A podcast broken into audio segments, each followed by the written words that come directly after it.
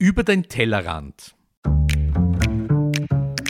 Der Name ist Programm. Wir beleuchten Themen aus den Bereichen Lebensmittelerzeugung, Lebensmittelverarbeitung und Lebensmittelkonsum, die uns alle bewegen. Wir fragen Experten und wir bieten Perspektiven an. Wir liefern Fakten, die helfen, eine Meinung zu haben oder zu bilden. Wir geben keine Meinung vor und bewerten nicht. Wir, das sind Ursula Riegler und Christoph Zezerle wir sind heute zu Gast im Messerli-Institut beim Herrn Professor Grimm. Äh, freut mich irrsinnig, dass wir hier sind. Äh, für mich irgendwie sozusagen ein gewisser Abschluss unserer Gespräche zum Thema Tierethik. Tierethik, Ethik im Allgemeinen. Äh, meine erste Frage wäre, was für ein Institut ist das Messerli-Institut? Das klingt so schweizerisch. Ja, das hat auch ganz richtig, wie Sie sagen, auch schweizerische Hintergründe. Und muss gleich korrigieren am Anfang, es ist das Messerli Forschungsinstitut. Und das ist ein wichtiger Punkt tatsächlich, denn äh, die Frau Messerli, eine Schweizerin, hat sich in doch, ja, schon, als sie hochbetagt war, also kurz vor 100, sie wurde dann ein bisschen älter als 100 sogar, hat sie nach einem Leben, in dem sie immer wieder ähm, Themen des Tierschutzes äh, mit Projekten unterstützt hat, irgendwann sich die Frage gestellt, ja, wie soll denn das weitergehen? Wie kann man substanziell in der Mensch-Tier-Beziehung etwas auf den Weg bringen und Dinge verändern? Und dann nach Beratungen mit, äh, mit ihrem Stiftungsrat, sie hatte dann schon auch eine Stiftung am Laufen, äh, hat sie sich dazu entschieden, Geld in die Hand zu nehmen und in die Forschung eben zu investieren. Und wenn Sie sagen, Sie haben heute die Idee, das Thema Tierethik zu einem Abschluss zu bringen, dann kann ich Sie schon enttäuschen. Dieses Thema wird uns noch sehr, sehr lange beschäftigen. Und genau das hat eigentlich die Frau Messerli damals auch zu ihrem sozusagen integralen Punkt gemacht, wo sie gesagt hat, dieses Thema muss weiterentwickelt werden, muss weitergeführt werden und auf einer soliden Basis weitergeführt und diskutiert werden. Und auf dieser Grundlage ist dann die Idee entstanden, ein interdisziplinäres Forschungsinstitut zu gründen. Das wurde dann ausgeschrieben. Unterschiedliche Universitäten europaweit haben sich um diesen Auftrag beworben. Und in Wien, also wir die, nicht ich, sondern die WetMed-Uni in Zusammenarbeit und in Kooperation mit der Universität Wien und auch der Medizinischen Universität Wien haben dann den Zuschlag bekommen. Und jetzt sind wir mittlerweile bald zehn Jahre hier. Genau, und machen unsere Arbeit und erforschen die Mensch-Tier-Beziehung. Und Sie sind Vorstand? Nein, also wir haben da eine rotierende Lösung. Also wir sind drei Professoren aktuell. Das ein, also eine Professur in der äh, komparativen Medizin, also vergleichende Medizin. So, das ist eine Humanwissenschaft, eine Humanmedizinerin, die hier bei uns ist und an der MUW, an der medizinischen Uni, einen Standort hat, aber auch hier. Und dann man versucht das Ganze unter dem Begriff von One Health, also Mensch und Tier, unter dem Thema Gesundheit zu thematisieren. Wenn wir jetzt zum Beispiel äh, Zoonosen anschauen, also oder jetzt auch die Pandemie, wo die Frage ist, ja, woher kommt so eine Krankheit überhaupt, dann macht es natürlich viel Sinn, auch zu, schau zu schauen, ob so eine Krankheit vielleicht tierlichen Ursprungs ist, wie es bei vielleicht bei äh, Corona ja der Fall war, um dann auch besser auf Lösungen zu kommen, was im humanmedizinischen Bereich da greifen könnte, so ganz kurz gesagt. Also ich kann das nur verkürzt natürlich sagen, aber da ist die Idee, zu vergleichen, zusammenzuführen, was im menschlichen und im tierlichen, also Veterinär- und humanmedizinischen Bereich Thema ist. Zweite Professur ist komparative Cognition, also Comparative Cognition, vergleichende Kognitionswissenschaften.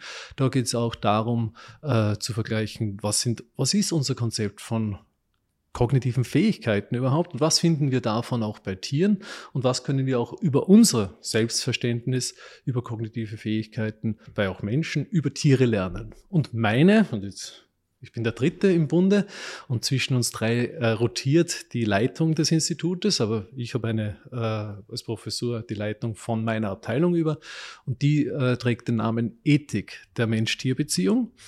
Und da ganz bewusst Ethik der Mensch-Tier-Beziehung, weil wir von vornherein nicht nur auf die Tiere schauen wollten, sondern auf das, was sich zwischen Menschen und Tieren abspielt, um daraus äh, unsere Schlüsse ziehen zu können, wie eine positive, eine gute Gestaltung und eine verantwortliche Gestaltung der Mensch-Tier-Beziehung in den unterschiedlichen Bereichen eben ausschauen kann. Vielleicht noch ganz kurz zu Ihrem Werdegang. Sie sind kein Veterinär. Das stimmt. Aber ja, ich bin Philosoph, genau. Und äh, aber ich bin nicht nur Philosoph. Also wenn Sie darauf anspielen, dass ich eigentlich Bauer war und als Bauer sozusagen losgelegt habe, das hat sehr viel damit zu tun äh, mit dem, wo ich jetzt bin, dass ich früher tatsächlich Bauer gewesen bin. Also ich habe landwirtschaftliche Ausbildung gemacht und habe dann also fünfjährige mit Matura, habe dann äh, bin ich in die Praxis, also in die Praxis nach England bin ich gegangen, habe dort mich auf Landwirtschaften weitergebildet, habe dort gearbeitet, habe in Österreich auf Bauernhöfen gearbeitet. Und da ist mir sozusagen ja, äh, als landwirtschaftlicher Betriebshelfer damals im Waldviertel war ich auf einem kleinen Bauernhof äh, als Betriebshelfer kommt man auf Höfe in Notlage, klarerweise. Da kommt man nicht irgendwie hin, sondern wenn es jemandem schlecht geht, dort ging es wirklich schlecht, weil der Vater oder der Vater, der Familienvater äh, ist an Krebs verstorben und deswegen ist die Mutter mit dem Schwiegervater und drei Kindern auf diesem Hof äh, gewesen, neue Erdäpfelhalle gebaut gehabt, Bumpfest verschuldet, ähm, natürlich. Ja. Und zum Beispiel die Kühe in Anbindehaltung, wie es halt in der Gegend üblich ist. Ne. Und ich komme dorthin, komme frisch aus England, äh, wo ich biodynamische Landwirtschaft gemacht habe, die Kühe 365 Tage draußen, also die Kaiwerl mit denen, ich habe Hand gemolken ein ganzes Jahr, ich habe Hände, also Unterarme gehabt wie heute Oberschenkel. Und äh, ja, und komme da zurück und denke mir, ja, jetzt reißen wir der Welt äh, sozusagen den Haxen aus. Ne? und komme dorthin als landwirtschaftlicher Betriebshelfer und stehe auf einmal vor einer, ja, wie man heute sagen würde, einer alten Struktur von Landwirtschaft, wo die Kühe angebunden sind. 365 Tage, genau. Und da ist was Interessantes für mich passiert. Nämlich da habe ich mich zum ersten Mal ernsthaft gefragt, was wäre, wenn ich dieser Frau, noch, noch lange nicht Philosophie studiert, was, wenn, wenn ich dieser Frau jetzt sagen würde, du, diesen Stall, musst sofort niederreißen, das kannst du nicht so mit den Viechern umgehen. Und da ist bei mir so wie ein Groschen gefallen, dass ich gesehen habe, wenn wir nur über Tiere reden, das ist zu wenig. Wir müssen Mensch-Tier-Beziehungen, Kontexte, ja, schlicht das, was im Mensch-Tier-Beziehungsgeschehen stattfindet. Darüber müssen wir reden, da sollte man hinschauen, weil dieser Frau, die hochverschuldet ist, verschuldet war, äh, mit drei Kindern, die, die schulpflichtig waren, in einer existenziell bedrohten Lage, ihr zu sagen, reißt den Stall nieder, lass die Tiere raus, wäre für mein Empfinden, für mein moralisches Grundempfinden damals zynisch gewesen. Ja, und da äh, war es für mich so ein wichtiger Punkt zu sagen, wie kann man, und so bin ich dann auch ins Studium gegangen, äh, wie kann man eine verantwortbare Landwirtschaft, insbesondere die Tierhaltung, organisieren, ohne zynisch zu werden. Ja, also Forderungen, Extremforderungen von der einen, von der anderen Seite, das kennt man. Das Schwierige ist, einen Mittelweg zu bestreiten. Und manchmal führt der Mittelweg, es gibt den schönen Spruch, bei Gefahr und größter Not bringt der Mittelweg den Tod. Also das darf man auch nicht übersehen. Ja? Aber grundsätzlich ist es schon, äh, habe ich meine Arbeit dann auch immer so verstanden, wenn ich von beiden Seiten, von Befürwortern und Gegnern sozusagen Watschen gekriegt habe, dann habe ich was richtig gemacht. Und so äh, habe ich dann auch äh, die Idee für diese äh, für dieses Institut angelegt. Ich habe mir ganz bewusst auch Leute ins Boot geholt, die sehr äh, progressive äh, Theorien vertreten, also was dann in unserer Disziplin die Tierrechtstheorie heißt, wo dann die Forderung ist, eine, ein komplettes Nutzungsverbot von Tieren zum Beispiel, ja. Und also ich bin wirklich tatsächlich, kann ich sagen, auf der Stelle, wenn man es jetzt sozusagen mit äh, einordnen möchte, nicht in diesem Lager. Wobei ich nichts gegen Tierrechte habe, aber gegen unabwegbare Tierrechte, da sehe ich Schwierigkeiten, äh, weil das kennen wir auch aus dem menschlichen Bereich so stark nicht. Nur in manchen Ausnahmefällen wie bei der Menschenwürde. Und da, da ist nicht, etwas nicht abwägbar, sonst lässt sich eigentlich recht viel abwägen. Genau, und so habe ich halt äh, versucht, da einen, ja, einen vielfältigen, ein vielfältiges Team aufzubauen, das auch diese Diversität in der Debatte widerspiegelt theoretisch reflektiert und dann auch Ideen generiert, mit denen man auch verantwortbar Mensch-Tier-Beziehungen gestalten kann. Und das macht man sozusagen in Vorträgen, aber nicht nur, sondern auch mit einem Masterprogramm zur Mensch-Tier-Beziehung. Sie beantworten alle meine Fragen, die ich im Kopf hätte. Also ich habe jetzt noch viel mehr Fragen als vorher, muss man schon sagen. Gut, dass zu zweit sind. ja, ich hätte schon eine Frage, ähm, passend zu dem Beispiel oder diesem Erlebnis, das Sie beschrieben haben, weil das klingt ja ein bisschen oder beschreibt ja, finde ich, sehr gut, dieses Grund, nicht Dilemma, aber diesen Grundgap zwischen die Breite der Landwirtschaft und wie sie arbeitet und dann einige wenige Betriebe, die sehr fortschrittlich, innovativ oder sagen wir, andere Wege ausprobiert, Bio, biodynamische Haltung und, und, und. Das ist also ein bisschen ein Grundzustand der Landwirtschaft, oder? Ihr Erlebnis mhm. aus England kommend auf einen konventionellen Betrieb. Wie, und Sie haben gesagt, und das gefällt mir, zynisch zu werden in dem Zusammenhang bringt nichts oder auch jemandem zu sagen, du musst es sofort aufhören, wird nichts bringen. Wie gelingt es denn oder wie können Sie mit Ihrem Forschungsinstitut beitragen, dass man das anders gestaltet und dass man der Landwirtschaft hilft, Denkmuster aufzubrechen und Haltungsformen und wahrscheinlich auch andere Themen weiterzuentwickeln. Da ist mein sowas wie ein burschikoser Leitsatz. Die größte Baustelle ist nicht in den Stellen, sondern in den Köpfen. Und dort haben wir tatsächlich, also meines Erachtens, das ist ja nur meine Beschreibung, äh, viel zu tun. Aber äh, nicht nur auf einer Seite, sondern auf vielen Seiten. Und weil Sie das angesprochen haben, äh, meine landwirtschaftliche Erfahrung, ähm, das ist ja auch gar nicht so unproblematisch für einen Philosophen, sich auf seine landwirtschaftliche, auf den landwirtschaftlichen Hintergrund äh, sozusagen hinzuweisen, weil das hat eigentlich mit meiner Philosophie einmal grundsätzlich nichts zu tun. Ja? Man könnte mir das sozusagen auch als Nachteil äh, auslegen, wenn man sagt, ja super, der Grimm, der ist aus der Landwirtschaft, na klar sieht er die Probleme nicht. Ne? Aber da habe ich meines Erachtens tatsächlich das Glück, dass ich äh, eben eine konventionelle Landwirtschaftsausbildung gemacht habe, dann eine biodynamische, da, dann auf konventionellen und äh, Biobetrieben äh, gearbeitet habe. Ich habe dann auch noch die Permakulturdesign-Ausbildung einen Teil davon gemacht.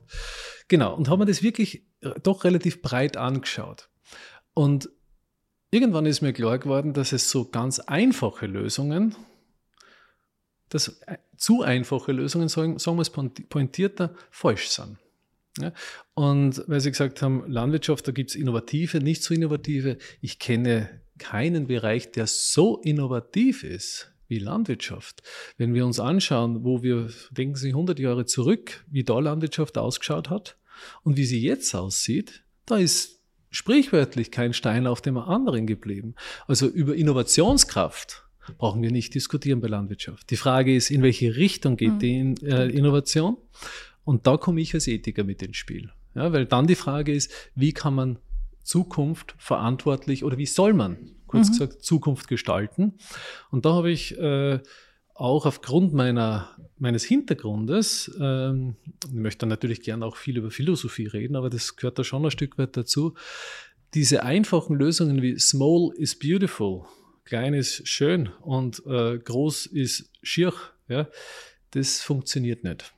Ich habe auf unterschiedlichen Höfen gearbeitet, klein strukturiert, groß strukturiert. Das, was man landläufig sagt, ja, da kann doch nichts sein. Nein, im Gegenteil, ich habe gesehen, wie kleine Landwirtschaft mit fünf, sechs Kühen auf, zu, auf Probleme stoßen, weil zum Beispiel Investitionskapital nicht angespart wurde, das man bräuchte, um einen neuen Stall ja, äh, zu bauen, ja, weil zum Beispiel der Kurzstand oder der, zu kurz wurde aufgrund der Rahmengröße der Milchkühe. Ne? Und dann schauen sie die auf und so weiter. Ja? Und äh, deswegen bin ich dann in, auch in die Philosophie gegangen. Ich habe dann mich, mir die Frage gestellt, ja, wo möchte ich einmal hin als Bauer? Ich habe tatsächlich gedacht, äh, nein, das war auch der fixe Vorsatz, ich möchte gerne Landwirtschaft betreiben, aber die Frage ist, wie mache ich denn das verantwortlich? Und dann wurde mir tatsächlich eine Landwirtschaft angeboten, die ich übernehmen hätte können. Und der hat noch sechs Jahre gehabt bis zur Pensionierung. Und dann habe ich gesagt, weißt du was, dann gehe ich nur studieren und nach sechs Jahren komme ich wieder und dann schauen wir mhm. weiter. Und er war nie wieder gesehen. ja, die, die, die, die lange Rede, kurzer Sinn, ich bin an der Uni hängen geblieben. Ja? Aber was hindert Sie, Nebenerwerbslandwirt zu werden und alles das, was Sie hier erforschen, gleich selbst auszuprobieren oder zu Nein. testen? Also wenn Sie glauben, ich komme mit 40 Stunden aus, dann kann ich Ihnen sagen, äh, danach sehne ich mich sehr. Aber da sind wir natürlich weit davon mhm. entfernt. Also natürlich würde ich das gerne. Aber ich habe einen, tatsächlich einen Weg gefunden, weil ich wohne in Salzburg eben und pendel zwischen Salzburg und Wien hin und her einmal in der Woche weil in Salzburg meine Kinder eben sind. Und dort ich, äh, wohne ich auf einem Bauernhof im Dachgeschoss. Mhm. Und da habe ich jetzt, und also das traue ich mir ja fast nicht sagen, aber da habe ich alle Vorteile ohne der Nachteile, die ich kenne. Ja, ich brauche in der Früh nicht aufstehen und ich bin, also ich bin einige Jahre, nicht mein Leben lang, aber doch relativ lang. Äh, für meine 40 Jahre bin ich, 43 Jahre um genau zu sein, äh, bin ich doch relativ viel, äh, früh aufgestanden, also täglich früh aufgestanden, fünf, halb sechs, gleich losgelegt mit Arbeit, ähm, damit man sozusagen eine Landwirtschaft verantwortlich betreibt.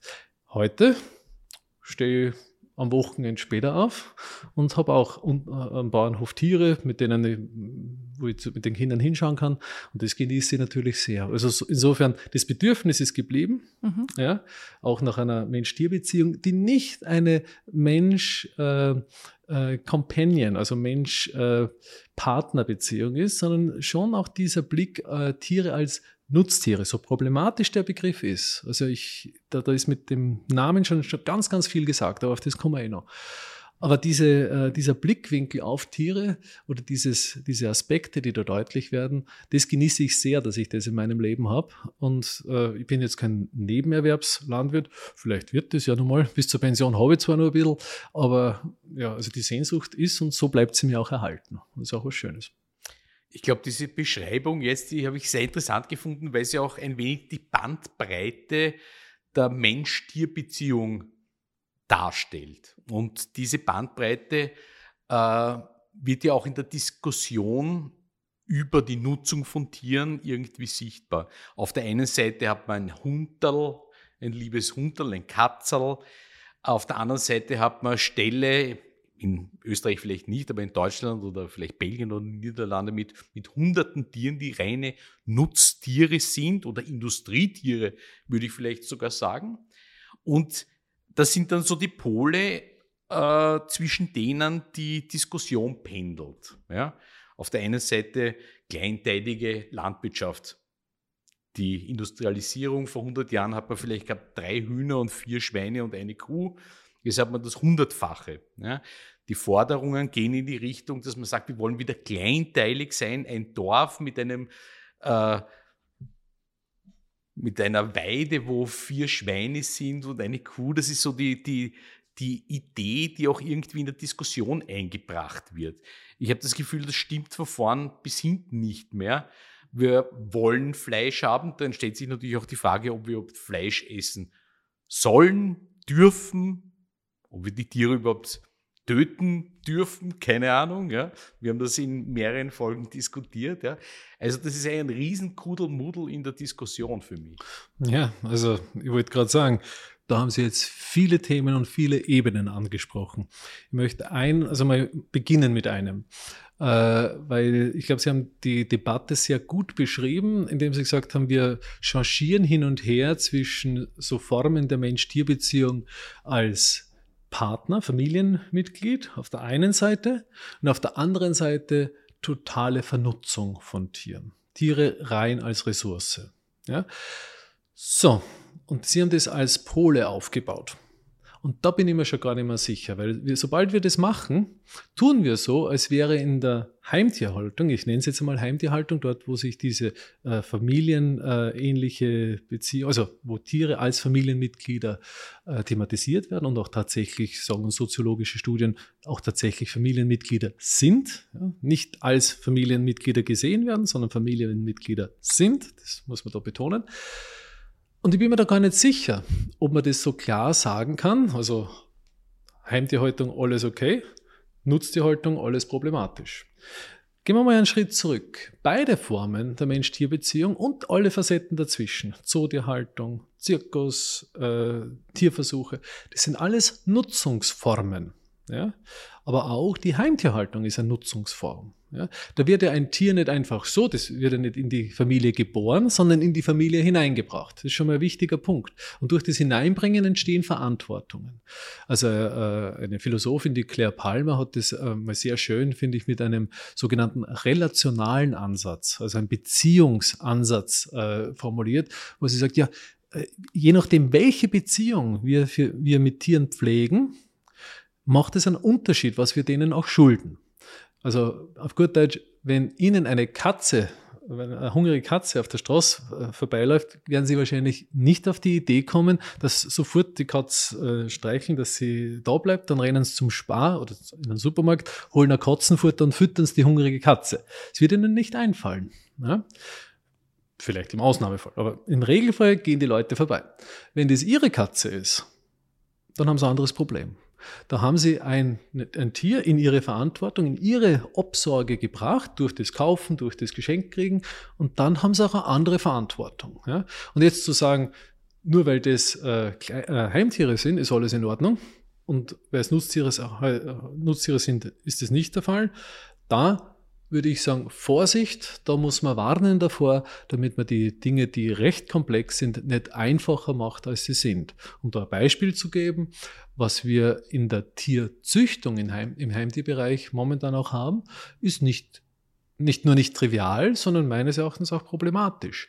Da werden, wird genau das, was Sie gerade vorhin formuliert haben, nämlich Tiere als Ressource oder Tiere nach unserem Maß, dort werden Tiere, genauso wie in der Landwirtschaft, dort ist halt Produktivität, hier ist es ästhetisch, äh, also Erscheinungsbild die sollen so ausschauen, wie wir wollen und dann los geht's.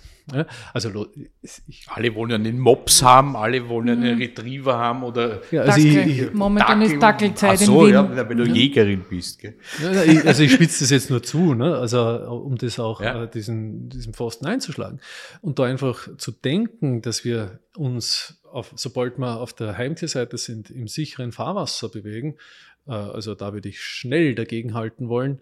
Also wir, ich habe gerade ein schönes FWF-Projekt am Laufen äh, zur, zu High-Tech äh, in der Veterinärmedizin. Und was man da sieht, ist natürlich ein Haufen neuer Fragen und, äh, und Möglichkeiten, die einen Haufen Probleme auch bringen. Um Ihnen da ein Beispiel zu geben, in äh, Südengland gibt es den Supervet das ist keine Erfindung von mir, sondern der wird so genannt, der Fernsehserie. Und der macht ähm, auch bionische Prothesen. Also der, der tut nicht nur Prothesen draufklicken oder Haxel vom Hund amputieren, damit es wieder läuft, sondern auch wirklich reinschrauben. Und das ist mit einem Mehraufwand und mehr Belastungen der Tiere natürlich als Amputation zum Beispiel verbunden. Deswegen sagen zum Beispiel an, also äh, kritische oder ihm gegenüber kritische Tierärzte, hey, das ist doch nicht in Ordnung, da werden dem Tier Belastungen zugemutet, die nicht in Ordnung sind. Und wenn wir uns jetzt sozusagen nur mal einen Schritt zurückgehen und sagen, okay, ein Tierarzt tritt eigentlich an, um Tieren zu helfen, der hat sozusagen die Pflicht, Tieren zu helfen, dann sehen Berufskollegen von dem diese, was er als Hilfeleistung versteht, als Schädigung. Ja, und da kippt's. Sehen Sie den Punkt? Er hilft vielleicht den Menschen, den Haltern oder Besitzern. Ja, jetzt, dem guten jetzt, Gewissen, oder? Jetzt sind wir natürlich oder im Spiel. Dem, dem jetzt wird es interessant, wenn wir jetzt mhm. fragen können, aha, so einfach ist es offenbar gar nicht. Genau, und genau dort möchte ich hin. Und genau deswegen braucht man auch Forschung. Und wir haben jetzt nur einen ganz kleinen Bereich angeschaut.